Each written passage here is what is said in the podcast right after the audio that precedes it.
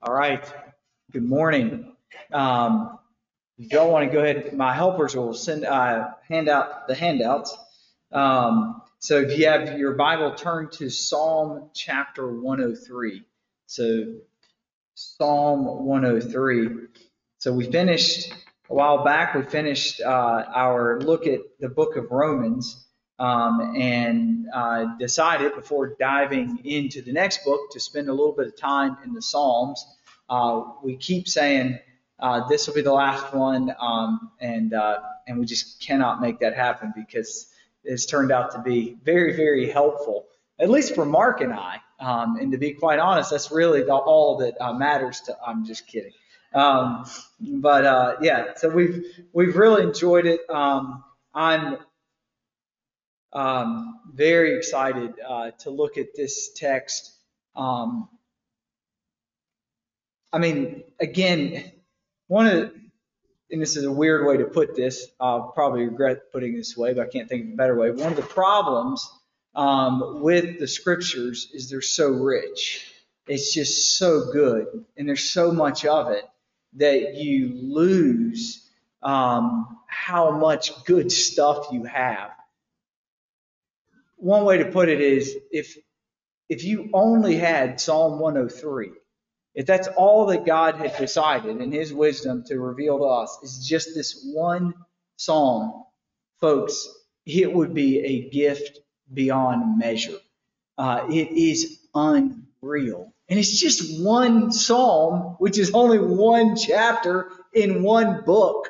And we have the entire scriptures. It really, it's amazing. Um, it's amazing how kind he's been. Well, um, so Psalm 103, uh, let me start. I'm just going to read the first five verses. We'll get through, God willing, through all of them this morning. But let me start with those first five. This really is the heart of it. Bless the Lord, O my soul, and all that is within me. Bless his holy name. Bless the Lord, O my soul, and forget not all his benefits, who forgives all your iniquity, who heals all your diseases, who redeems your life from the pit, who crowns you with steadfast love and mercy, who satisfies you with good, so that your youth is renewed like the eagles. Let's pray. Father, bless you.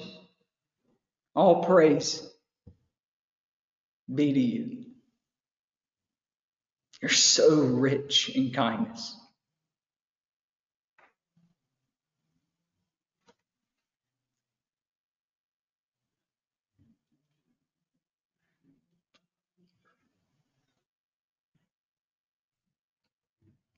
I pray this morning that this psalm will resonate deep within our souls and that there really will be a deep, abiding praise. Just slow our pace for just a little bit by your Spirit and let us see that your goodness to us is unreal. Let our souls feast on your goodness this morning. God, I pray that you would be so kind that we would not walk out of here. I don't know what's on different hearts and minds. I know what's even on mine. And I know that there's room for complaining and self pity, frustrations. God, I pray that your word would put those to flight. And I pray that understanding what you have done for my soul for eternity would resonate in deep, abiding praise. Would you do that? I can't do that for myself. I know I can't do that for these. Would you do that by your Spirit, Father? Thank you for King Jesus. Thank you for all that he's given us. And I pray that his work will be on full display this morning. Amen. So I've had the opportunity now for a few seasons um, to coach the kids' soccer team. Uh, it, has been a blast. It's been a challenge. Um, so one of the hardest uh, parts is, uh, is recruiting players to play the goalkeeper position. Um, and so uh, you can imagine it's a bit nerve wracking of a position. Um, and so yesterday in our game, I recruited one of the kids. He was going to play the fourth quarter. And so I was doing my coach thing. I'm getting him my pep talk. I'm walking him out there and, and I'm telling him the things I think you're supposed I don't know, by the way, what you're supposed to do as a coach. Um, that's one of our problems. But anyway, um, I'm telling him, uh, you know, uh, what I think you should hear. Things like, you know, don't, hey, don't you worry. You just, you just go out there and do your best. If Shot gets past you. It's no big deal. Just let it go. No problem. We'll go after the next one. You're going to do fine. I know you can do it. You know, those are the things, that's the things I tell. Um, so, uh, he's just saying, okay. Um, and, uh, and I am, I'm, I turn around to walk back to the sidelines and he says, coach. And I turn back around thinking I've got another round of coaching to do. He says, coach, my mom brought snacks. Well, there you go. I laughed for the rest of the fourth quarter as each goal went past him, I thought, well, his mom brought snacks. I'm not kidding. I had laughed so hard. And and then I'm I'm driving from the game to to to pack myself away where Psalm 103's been on my mind for days and I'm got I got to get something written and it just floods me. I'm laughing at my mom's brought snacks and um, and then I realized how smart this little kid is. Here he is facing a nerve wracking situation. He's scared. He doesn't know what to do. He's, but instead of sitting there complaining, instead of dealing with self pity, he put it all in perspective as if to say, I don't really know what's going to happen. But no matter what happens, my mom brought snacks. I thought about it and I thought, you know, Psalm 103 is sort of the biblical, theological, Christian way of saying, Our Father, He brought really good snacks. I'm not kidding. If you don't have this psalm mark, marked in your Bible, you better mark this psalm now. I would mark it as a recurring event on my calendar. Put it, and I have it as one on mine. Put it on your calendar that for a certain day of a week, and try just for a few months to look at this psalm. Just go back to it on a weekly basis. Do it for a few months. I promise you're not going to come to me and say, "Hey, I just want you to know that's wasting my time." That's not going to happen. This psalm is a perspective maker. We really, we're pretty sure David wrote it. I'm going to say David and the psalmist throughout but we actually aren't 100% sure because we actually don't know. Like many Psalms, we don't know exactly what was happening uh, at, at the time. It's not like a certain event occasioned it. But I actually think that's intentional, and I really think that helps us understand this psalm.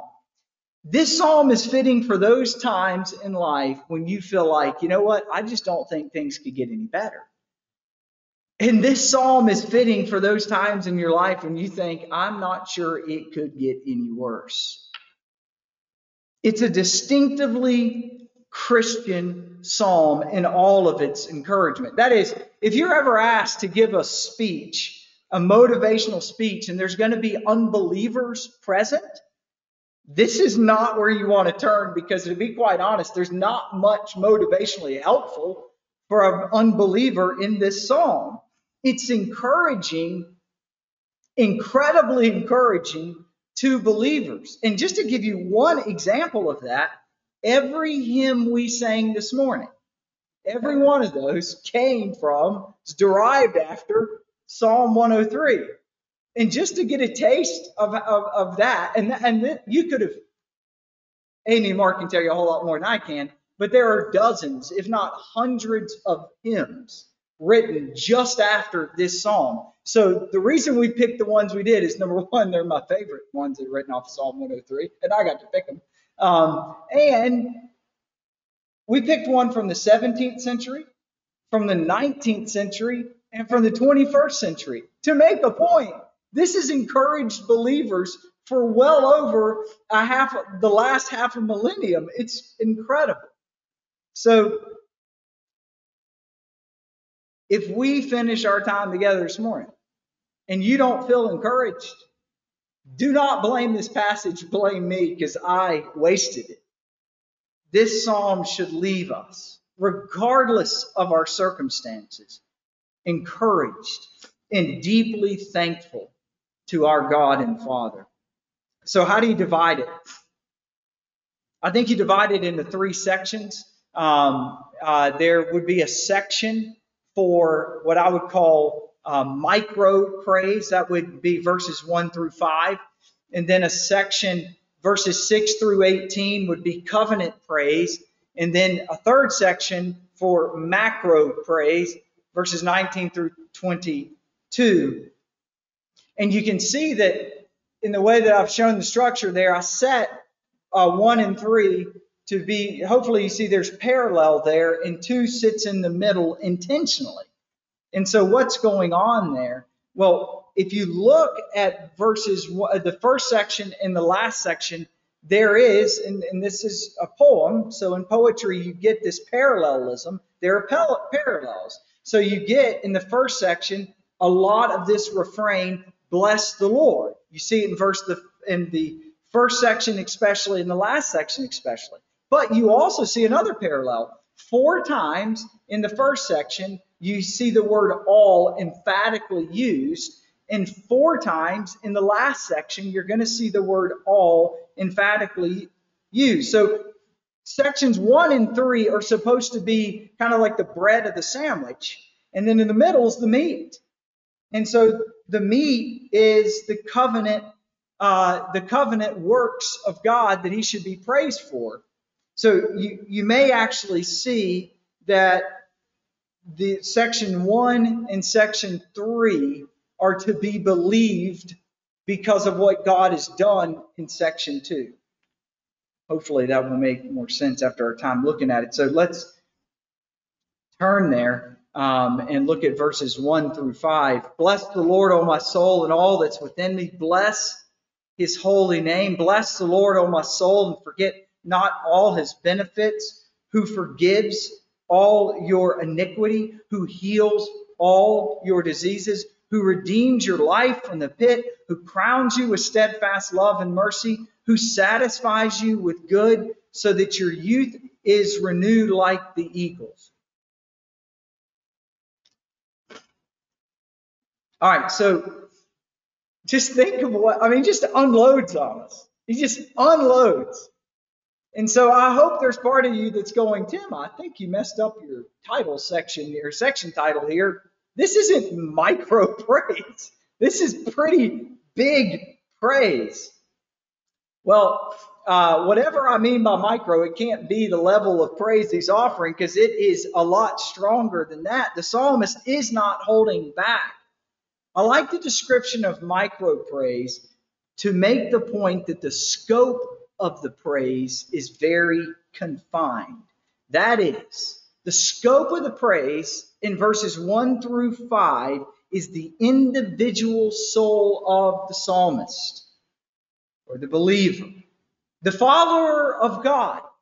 This is key to getting the whole logic of the passage. The follower of God needs to look no further than the work of God in and on his own soul and he can respond with powerful, mighty praise.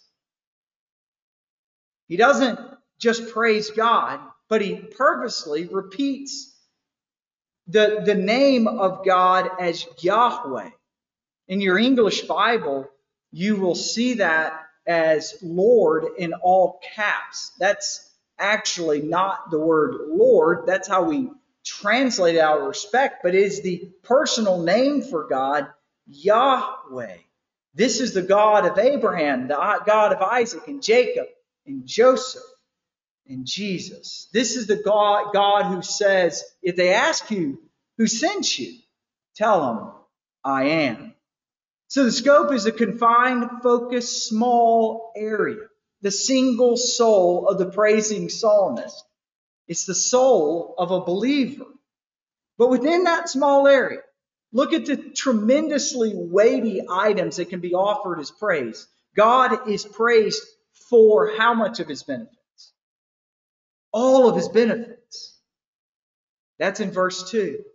Then, when we are brought to the core of those benefits, that's there in verse 3, he says, Who forgives all your iniquity and who heals all your diseases. Now, I want you to think of that as a single thought. It's a single statement. The idea of sins, that's iniquities, being forgiven, is the same idea of, a, of diseases being healed. Let me say that again. The idea of sins being forgiven is the same idea of, sin, of disease being healed. Why do I think that? Well, first, again, what's the scope of verses 1 through 5? It's the soul of the believer. The psalmist isn't going outside to the point of his body at this point. He's not going there. He's staying within just his soul. So the disease he's talking about is a soul disease. And there's another reason.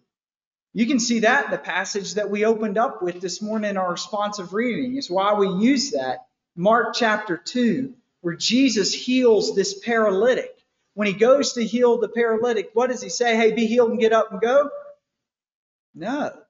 He doesn't talk about healing. He says what? Your sins are forgiven. Our deepest need, our deepest problem, our, all of us, it is our soul killing disease of sin. Now, friends, let that sink in. I'm going to say it again. You either affirm it or you deny it, but you got to do one of those. The Bible says that our deepest need, our deepest problem is our soul killing disease of sin. This is why I said that if you had to use this as a talk for a bunch of unbelievers, this would never work. One of the most important steps of moving from belief to unbelief is the deep need to see and believe in the disease of our souls. If you're here and this is a new idea that you suffer from a major soul disease, I pray that the Spirit will open your eyes to be diagnosed. The Bible is as clear as it can be that our problem of sin is not small, it is major. So much that our souls are considered diseased. I know, I know, our contemporary culture does not like this talk. They have no room for talk like that. But the, the Bible is abundantly clear. Our sins have left us with deep, abiding sickness. And it's so bad that we can be considered, go to verse 4, as those who have fallen into a deep pit and need to be redeemed. Our sin has left us deeply diseased, and the disease is eating our souls alive. And so when he's talking there about he's forgiven our sins and healed our disease, that's where you get that third line in, uh, that Spafford uses in the hymn we just sang together, It Is Well, when he says, Oh, the, uh, the bliss of, uh, of my sins, this glorious thought. He talks about oh, how horrible are my sins, this glorious thought. But then there's that very next line. He gets it straight out of Psalm 103. My sins not in what? Part, but the what? The whole. Not just my iniquities, the entire disease. That's what uh, Spafford is after there as he's unloading. So let me give you a picture of this I think is helpful. In the Gospels, we see the condition, the disease of leprosy, is an outward picture of the inward reality of sin. So leprosy is a very dangerous disease. And it was much more prevalent during the time of Jesus when he walked the earth. But the Gospels are full of leprosy. I'll be honest, as a kid, I mean, I was in church a lot. Um, and so I just thought leprosy was like everybody, you know, you I, I was waiting at any point at the store, you know, to be walking down the aisle and hear somebody yell unclean. Um, I just thought that's what it was because, you know, these Bible stories, every time I turn around, there's a leper somewhere. Um, and so I just thought it was that type of thing. Well, you know what? That's not a bad way to look at it. It's intentionally more pervasive than it needs to be in the Gospels. Why? Because it's a picture it's an outward picture of the inward reality of the human heart with sin. So, caused by bacterial infection, what leprosy does is it attacks the nervous system of its victims and it begins eating away at their extremities and their nervous system. So, now given the attack on the nervous system, it can be even more dangerous as victims might not even feel pain as their bodies are literally being eaten alive. It can actually be uh, cured pretty easily today. We call it Hansen's disease uh, with an antibiotic, but not then. So, thought to be contagious, contagious, lepers were scorned and they were isolated from the community, and that's why they had to call out unclean. Like leprosy attacks the human body sin attacks the human soul. Like leprosy, leaves the victims unable to feel the damage being done by their body. So sin will leave humans unable to see or admit to the damage being done on our soul. Now keep all that in mind. Let me take you to Matthew chapter 8. I have it there printed for you, but now, we might have a slide with it on it. Matthew chapter 8 says, When he came down from the mountain, large crowds followed him. So you got large crowds, get that in your mind. We are like pandemic phase, so we can understand this differently, differently than we would have three years ago. So we got a large crowd. Right away, a man with leprosy came up and knelt before him. So, I mean, plug that into your COVID brain, right? Um, large crowd, person with COVID comes in the middle of it and starts coughing, right? Now we're all like, oh no, right? Well, think of this. It's much, it's much worse. You got a large crowd and you got a guy who has leprosy. He came and he knelt before him. Lord, if you're willing, you can make me clean. Verse 3 reaching out his hand, Jesus touched him. Reaching out his hand, Jesus touched him. He said, I'm willing. Be clean. And immediately, his leprosy was cleansed. So there's specific rules about how this whole thing's supposed to go down. Um, how you're supposed to interact with a leper. One of the cardinal rules, the cardinal rule, is whatever happens, don't touch them. That's the thing you're not supposed to do. Hear Jesus the perfectly clean God man, dares reach out and touch an unclean leper. But instead of Jesus becoming unclean, the leper becomes clean. It's the picture, the declaration that the very Yahweh promised in Psalm 103 has come. And what is he doing? He's forgiving iniquities, he's healing diseases. This is salvation. When we call out to Jesus and ask him to make us clean, he reaches out and he touches us and he makes us clean. He touched us by first by becoming one of us. He touched us deeper by going to the cross and all the way to the grave and bearing the fullness of our sin. There he was treated as unclean in order that we might be treated as clean. So the psalmist opens by preaching to his soul, like the leper preaching to himself, bless Yahweh. Don't forget all that he has done. He has forgiven your sins by healing your disease, by reaching out and touching you, the untouchable. And by the way, this is a mark. Not everyone who's a believer in Jesus is called to preach fair. But by that, I mean not everyone who is a believer in Jesus is called to preach to the entire congregation. Let me say this every believer is called to preach to his own soul. This is a preaching lesson. That's what this is.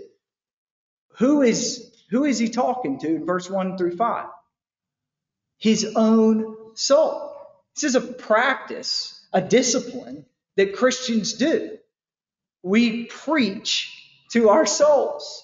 We take the word of God and we say, Hey, soul, here's what we believe. Hey, soul, here's how we're going to deal with this. That, that's what we're seeing here. And so the preacher goes on in verse 4 and says that we are not just healed and left alone, but catch this. I mean, that would be fine. That would be enough to do for the leper, right? Hey, I healed all your leprosy. Sweet. I really appreciate it. You have a good day. And uh, for the rest of my life, I'm, I'm forever grateful. Thank you. All right. Take off. Right? That would be enough. but that's just the beginning. Instead, in verse 4, it says, We have had a crown placed on our head. Okay, cool. I mean, you go to Burger King, you can get a crown, right? I mean, they'll give them free. No, no, no, no, wait, wait. It's a pretty hefty crown. It's a crown of steadfast love and mercy. That is, for the rest of our lives, we will wear the steadfast love and mercy of God on us like a crown. Now, that word for steadfast love, it's a single small Hebrew word, but we struggle to translate it into English. Steadfast love is what most English translations use and fair, but I've heard it translated as something like it's the love that will never let go. So our souls are crowned with the jewels of God's never failing love and his never ending mercy. And then look at verse 5. Sermon to the soul continues. God has gone further he strengthens us day by day by feeding, feeding what? Our souls with His goodness. He says we are fed so well that we're strong as an eagle. Now, an eagle was considered to be one of the strongest animals that there were, certainly of the birds of prey. The eagle is incredibly strong. Hence why we picked the eagle as our national bird. Like, that's a great idea. I like eagles. One of the things about an eagle is it, it, as they age, they don't really seem to age. They just stay strong. But most eagles actually die because of starvation. They die because their beaks get so uh, worn down that they can no longer take in food. They would be fine in terms of their muscles and all the rest of the organs, but because they can no longer take in food, they die. This psalmist says this he tells us that we have been given the incredible privilege of never running out of nourishment as God regularly feeds us on his unending goodness forever. So we're gonna we're gonna be strong as eagles. Our souls can be as strong as eagles forever and never run out of food. So I call this section micro praise, but honestly, I probably would have called it, if it weren't for a lot of other uh, bad connotations, nuclear praise. So a nuclear reaction, it's so powerful because it has to do with a massive amount of force in a small amount of area.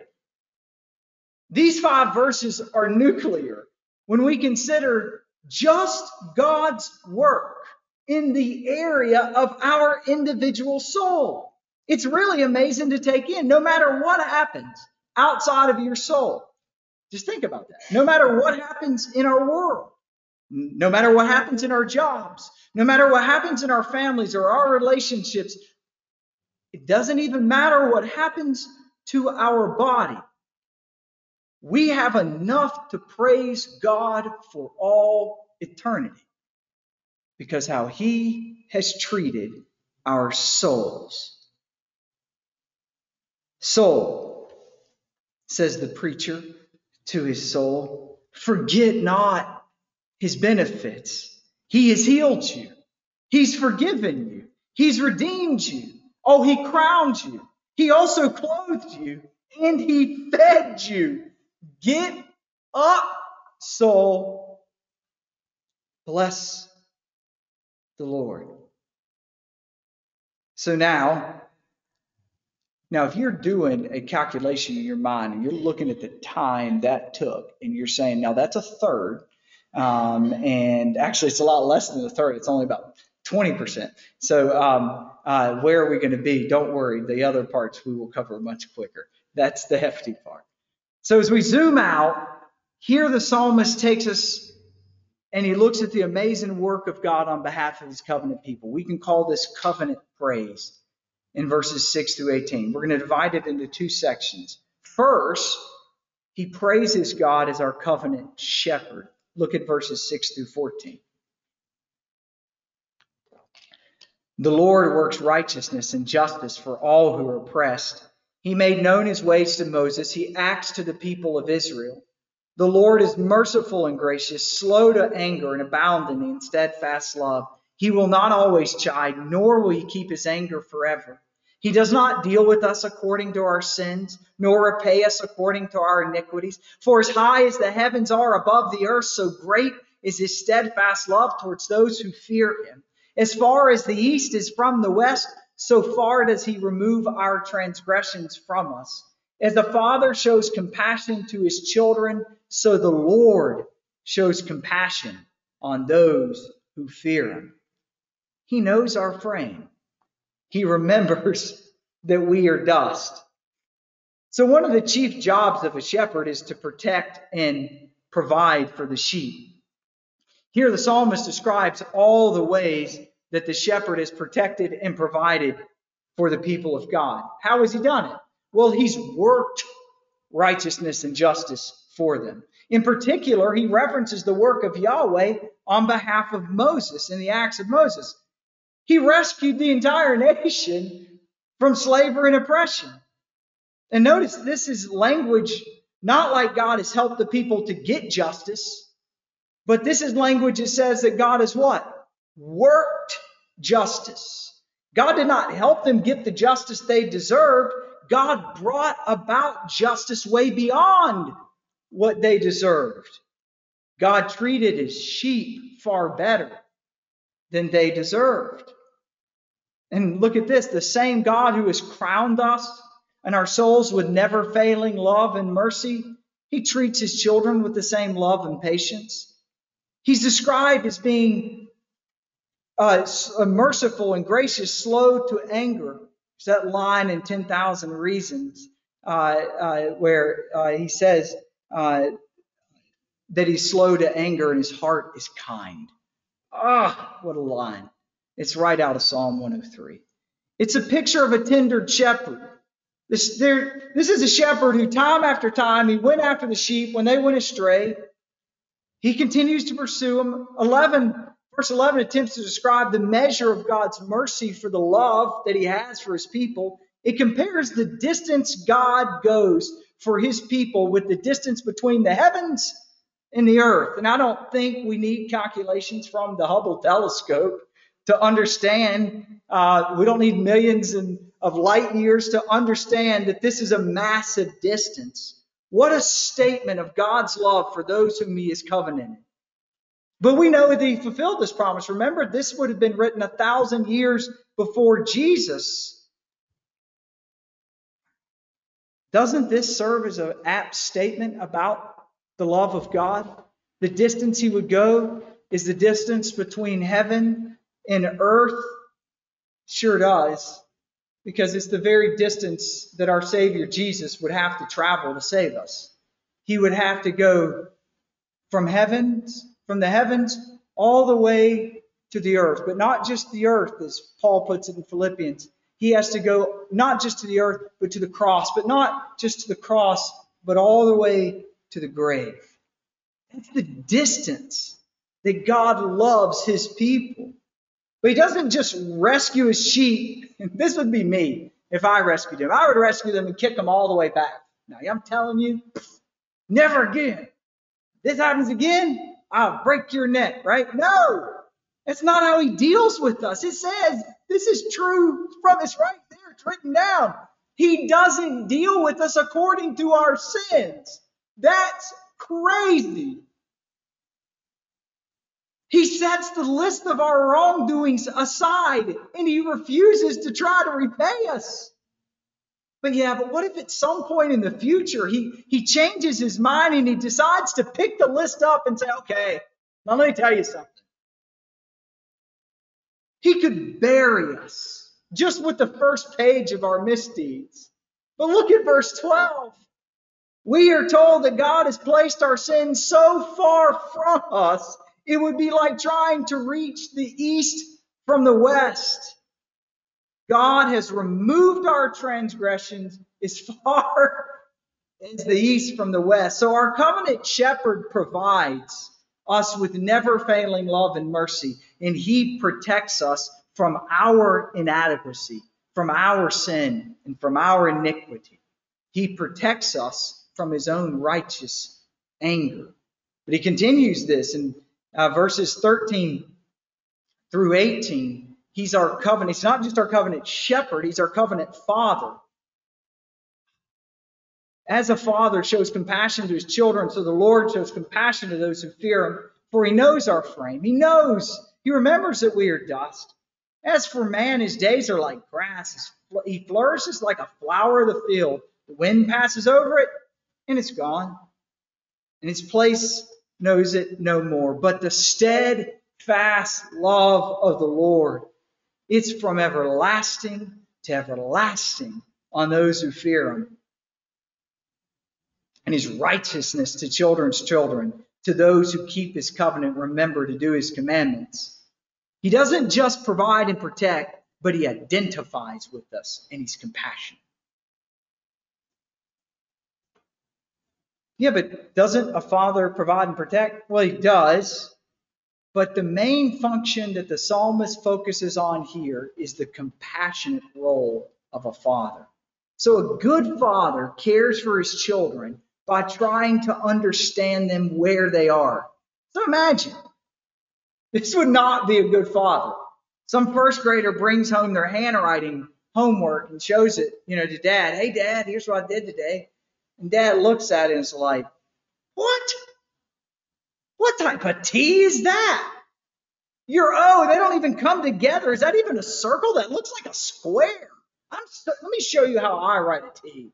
Let me show you how I write an O. No, it's not a good father. That would be a horrible way to go about it. Why? Because what the father does is the father realizes, you know what? This is a first grader. They've got to learn how to do it. In fact, it goes more than that. The father is still remembering the kid trying to learn to hold a crown.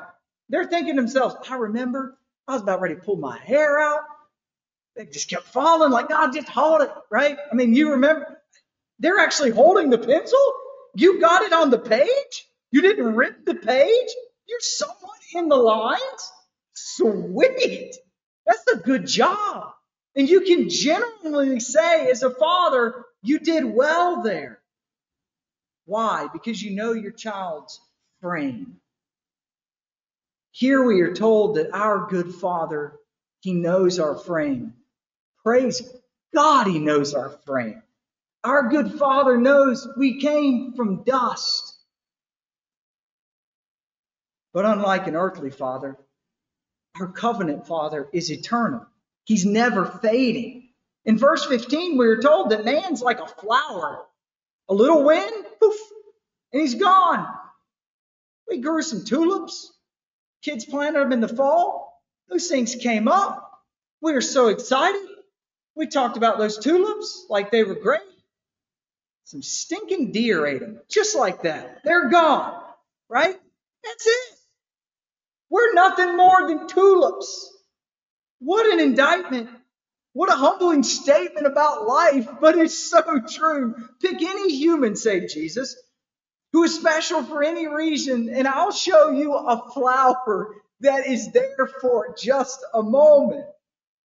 Not only do we not last long in terms of human history, it's a blink, but let's just even talk about the ones of us who have who are the ones who are special for some reason. I promise their specialness, it's a blink of an eye. Take a star athlete. They have like no time at all. Reading about some tennis player, she's retiring. She was 21 years old. She's retiring. It's a, it's a, it's crazy. Take, I've always thought this. Take a president of the United States. Can you imagine how hard it must be to be like the newsmaker one day, and then next day you're bored. Like George W. Bush, he's painting pictures. I cannot. I say that to myself all the time. George W. is painting pictures. The man's painting pictures. He's got nothing else to do. He was the leader of the free world. Can you imagine if you'd walked in the Oval back in the day? George, what you doing? Oh, I was just painting a landscape over here. Well, we got a war. That's how quick it is. It's just like that. It's gone. It's nothing but a flower. But our heavenly Father, this good Father, what if He leaves us? What if He dies? He can't die. That's the praise. He's not like a flower. He will never fade. He will never wear out. He cannot stop providing. He cannot stop protecting. He cannot stop showing compassion. He is forever faithful to his children. So we've considered the micro praise. We've considered how God benefits our souls. We've considered how there's covenant praise, praise for him as our shepherd, and praise for him as our father. And now look at verse 19 through 22. The Lord has established his throne in the heavens. This is our macro praise. The Lord has established his throne in the heavens, and his kingdom rules over all. Bless the Lord, O you angels you mighty ones who do his word, obeying the voice of his word. Bless the Lord, all his host, his ministers who do his will. Bless the Lord, all his works in all places of dominion. Bless the Lord, all my soul. So the psalmist concludes, he doesn't just go global, uh-uh.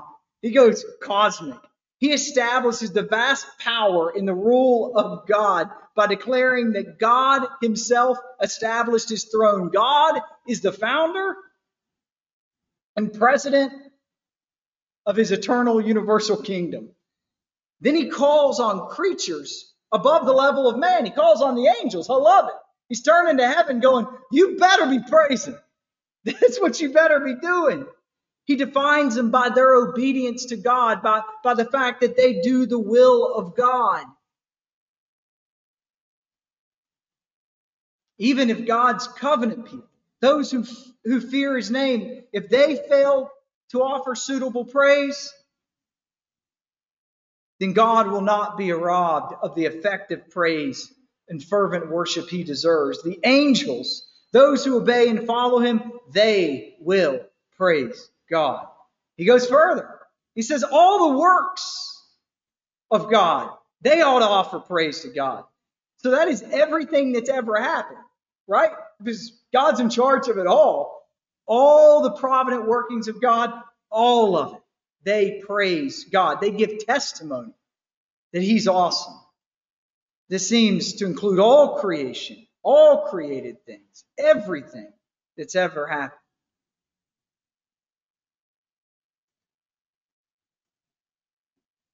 Friends, let us not forget, let us not let our souls forget the benefits of God. Let us not forget the benefits of God for our souls. Let's not forget the benefits of God for us, his covenant people. Let's not forget the benefits of God for all of creation. That's why this chapter is so helpful. It's so encouraging. Will we have bad days in tough times? My word. Absolutely. Will we have times when we just don't understand the ways of God? Oh, yes. But when we face the difficult times, remember, coach, my mom brought snacks. Friends, our God brought himself. Let me give you one example as we end of an example of how praising God can change your outlook and focus our joy. In England, in 1976, a boy by the name of Matthew was born to a middle class family. Seven years later, at the age of seven in 1981, Matthew's dad committed suicide. As you can imagine, that left him with all sorts of questions, not the least of which he says was the toughest. Was I not enough for him to want to go on living? In the midst of such deep pain, Matthew began walking himself to church. He never missed a Sunday. At church, he felt like he finally had found safety and stability. In short order, Matthew's mom remarried. Sadly, his stepfather was very abusive to the entire family and put Matthew through some really, really rough ordeals. But week in and week out, Matthew continued to go to church. And at the church, he heard someone speaking one week about the fatherhood of God, and man, did he perk up. By God's grace, in the midst of it all, somehow, he was spared self pity, resentment, and anger towards God.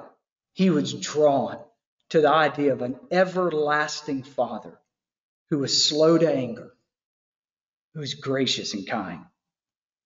As time went on, he became a serious follower of Jesus. He actually began leading people in worship songs.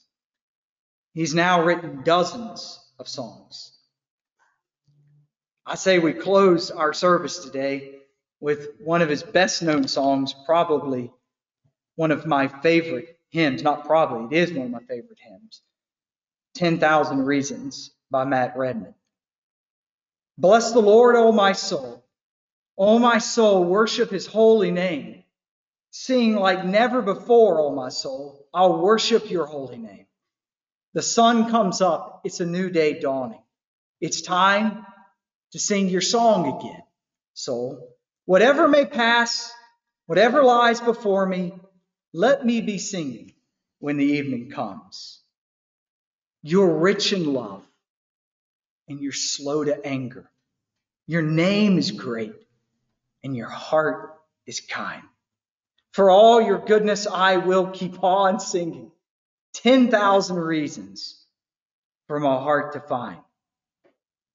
And on that day, when my strength is failing, when the end draws near and my time has come, still my soul will sing your praise unending, 10,000 years, and then forever more. Let's pray.